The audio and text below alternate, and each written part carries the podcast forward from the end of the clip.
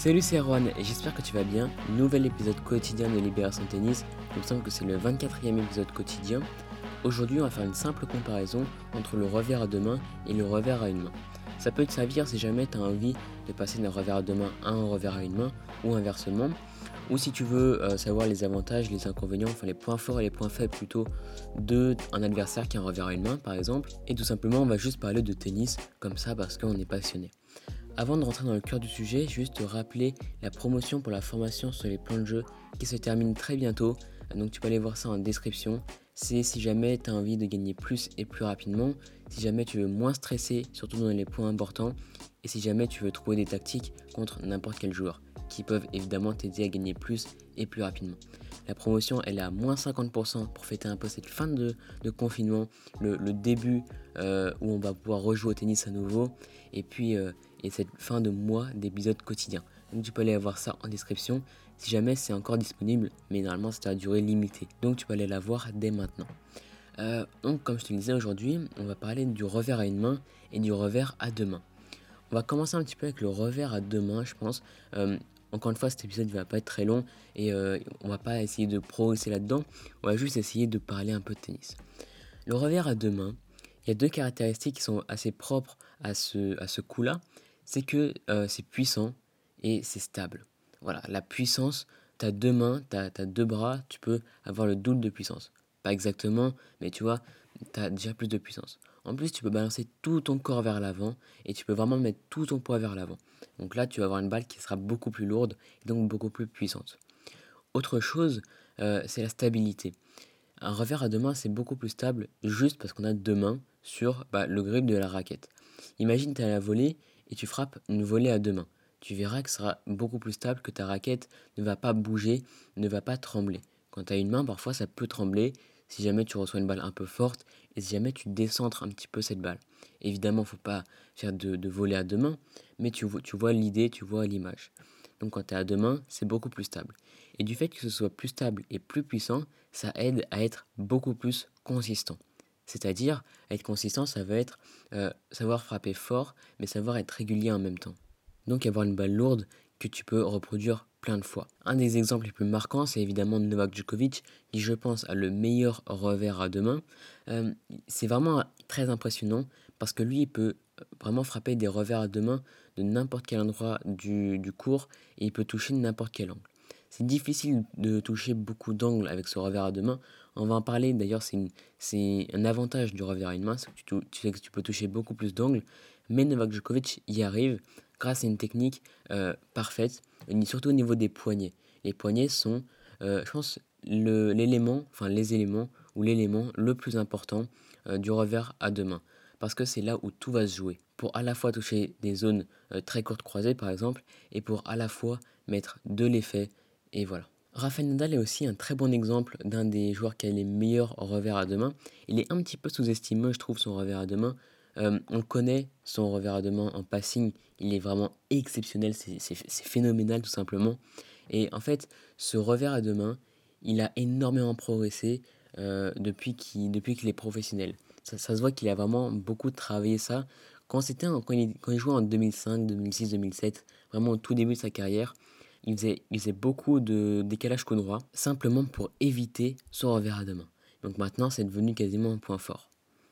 Et je te parle de Nadal et Djokovic parce qu'en fait, ça peut être deux exemples, deux inspirations que tu peux euh, te servir. Je te le conseille souvent, mais tu peux regarder des vidéos de Nadal et de Djokovic en entraînement ou en match pour t'inspirer et pour essayer de reproduire naturellement sur le cours bah, son revers à deux mains, cette technique-là. Je te conseille souvent ça parce que c'est ce que je fais principalement pour améliorer ma technique et pour améliorer aussi ma tactique. Un des problèmes par contre du revers à deux mains, euh, c'est un problème physique. Le problème, c'est qu'on peut avoir mal au dos super facilement et assez souvent finalement. Euh, parce que en fait, le haut de ton corps, le haut de ton dos, il va devoir faire une grosse rotation. Et le bas de ton dos, donc au niveau du bassin, ça doit vraiment pas bouger, ça doit être super stable et super solide. Donc en fait, quand tu vas essayer de faire cette rotation, ça va énormément solliciter ton dos et ça va euh, te rendre un petit peu asymétrique au niveau de ton dos. Et donc tu peux te bloquer le dos assez souvent deux remèdes pour essayer de, euh, d'avoir moins mal au dos. Le, premier, c'est de, s'étirer. Donc moi je le fais tous les jours, même en période où je joue pas au tennis, je m'étire au niveau du dos. Euh, c'est le truc qui marche le mieux pour prévenir ces blessures-là.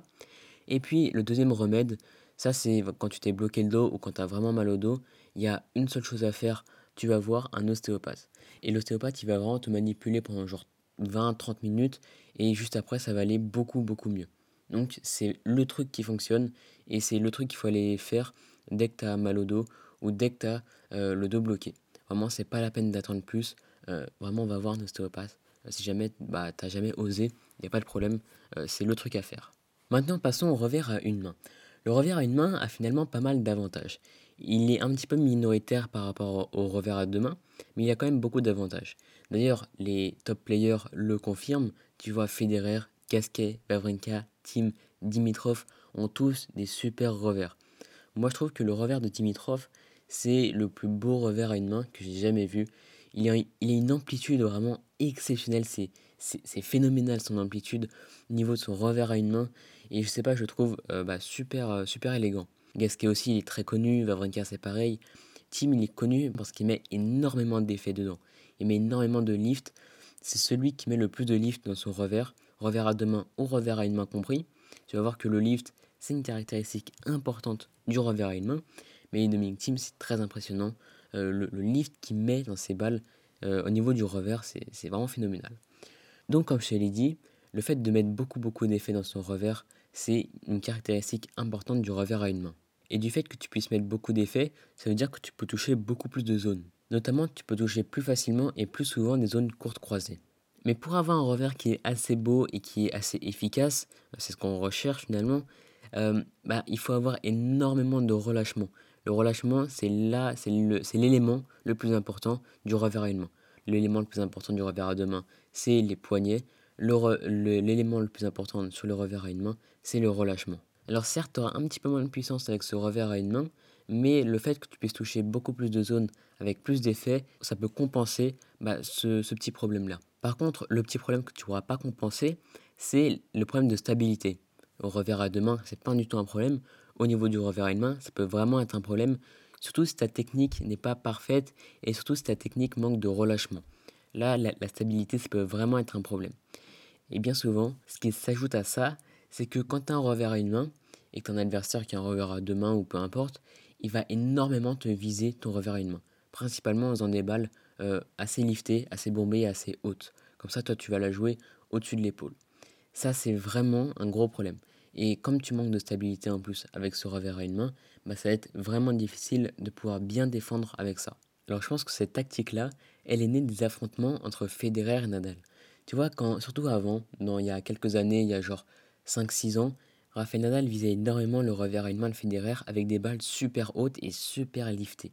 Et ça l'embêtait énormément Roger Federer. D'ailleurs, il a dit que euh, Rafael Nadal a énormément aidé euh, bah, Federer, donc lui-même, pour progresser son, revers à une main. Donc voilà, c'est assez marrant. Alors dans mes notes, j'avais noté que le revers à une main était plus difficile que le revers à deux mains. Et finalement, comme, quand, quand je me le dis maintenant, je ne suis pas forcément d'accord.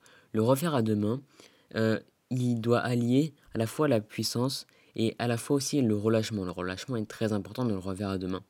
Parce que le revers à deux mains, tu dois vraiment faire passer tes épaules devant et ton bassin il doit rester euh, bah, bien droit. Si jamais tu as envie de forcer un petit peu au niveau de ton revers à deux mains, bah là c'est mort. Soit tu vas te euh, blesser physiquement super rapidement, soit juste ton revers il va pas partir avec aucune puissance.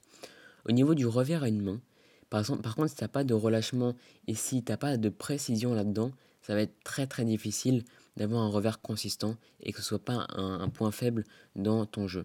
Parce qu'aussi un des inconvénients du revers une main, c'est le manque de contrôle. Un des inconvénients aussi du revers une main, c'est le manque de contrôle, dû au manque de stabilité encore une fois. Mais du coup avec tout ça, bah t'as pas mal au dos.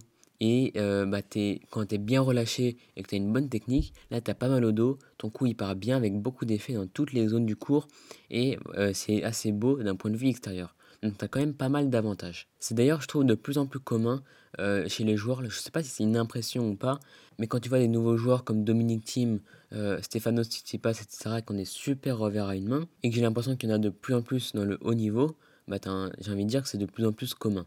Euh, est-ce que je te conseillerais de passer d'un revers à deux mains un revers à une main? Bah, je peux pas te dire comme ça. si jamais tu as envie d'avoir des sensations différentes, d'avoir de, d'avoir plus de polyvalence avec ton revers ou simplement de passer d'un revers à une main très très moyen à un bon revers à une main, bah pourquoi pas? Tu peux tout simplement essayer. Euh, n'hésite pas d'essayer plein de trucs dans, le tennis, niveau technique, niveau tactique, niveau physique, niveau mental. Essaye vraiment. Euh, le fait d'essayer, ça peut que t'apporter du positif. Après, tu peux tout simplement revenir en arrière si jamais ça n'a pas fonctionné. Mais n'hésite pas d'essayer. Donc voilà, on a fait un petit peu le comparatif entre le revers à deux mains et le revers à une main. Les, les deux possèdent leurs avantages, les deux possèdent leurs inconvénients. Et ça restera, je pense, un des coups les plus difficiles du tennis. Euh, mais il faut pas hésiter à vraiment s'entraîner dessus et à faire des séances où bah, tu vas essayer de, de, beaucoup plus jouer avec ton revers et essayer de faire un petit peu moins de décalage coup droit. En match, etc., tu peux très bien faire des décalages coup droit, mais quand tu t'entraînes, euh, bah, essaye de dédier un petit peu de temps aussi à, ce revers, parce que je pense qu'on pourrait le faire encore plus souvent que d'habitude. Et j'espère qu'avec cet épisode, je t'ai donné quelques conseils pour essayer de travailler un petit peu mieux ton revers à deux donc pour essayer euh, d'arriver à plus de puissance et plus de stabilité et pour le revers à une main, essayer d'avoir plus de relâchement, euh, plus d'effets, etc. Peut-être que ça peut t'aider à essayer de trouver des axes de travail. Euh, mais voilà, en tout cas, c'était cool de faire cet épisode. On va terminer tranquillement comme ça. Et puis n'oublie pas la promotion pour la formation qui se termine vraiment très bientôt. Euh, après, elle sera plus disponible dans le catalogue. Donc maintenant, j'ai fait une vraie promotion pour les personnes qui n'ont pas encore bénéficié. Et puis, bah voilà, si jamais tu n'es pas abonné à ce podcast-là, bah, c'est le meilleur moment pour le faire. Euh, je fais des podcasts tous les jours à 18h. Et puis si tu as aimé cet épisode, tu peux très bien laisser 5 étoiles sur le podcast, ça fait toujours plaisir. Donc voilà, bah, c'est la fin de cet épisode j'espère que ça t'a plu et surtout j'espère que ça a été utile pour toi. Et du coup, bah moi je te dis à très bientôt. Allez, salut